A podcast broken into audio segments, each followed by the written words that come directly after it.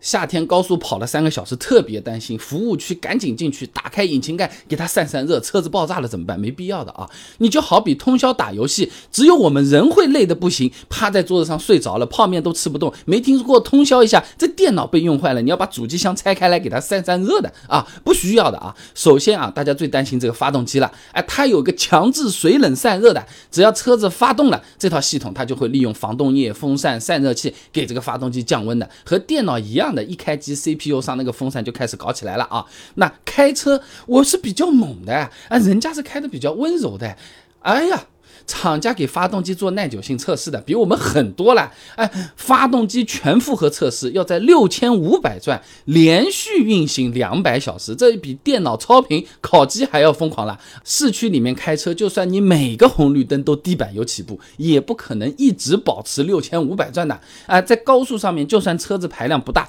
一百二十公里每小时的巡航，发动机转速你是也很难超过四千转的。而且高速上的车子呢，是可以一直撞风的。哎，散热压力反而是更小的啊，所以只要车子冷却系统正常，发动机其实是不用额外散热的。那如果本身冷却系统有故障，那也不用看三小时了，三十分钟可能就抛锚了啊。OK， 发动机三小时啊没问题，呃、那变速箱呢？一样的啊，呃，行业标准 Q C T 五六八二零一九汽车机械式变速器总成技术条件及台架试验方法上面有讲啊，这温升测试项目要用发动机最高转速驱动变速器，每档试验时间六小时，试验过程中变速器油温不得高于设计最高油温，而且呢，温度时间曲线平滑无突变，不用记得啊。说真话，厂家做变速箱耐久测试都是发动机六七千转这么个高位在试，每个档位要六个小时嘞，你想一天四六二十四，哎。一天最多也只能测四个档位了啊，那我们跑高速啊很难达到这个强度的，所以说你也不用担心的。而且行业标准对连续换挡也做了要求的，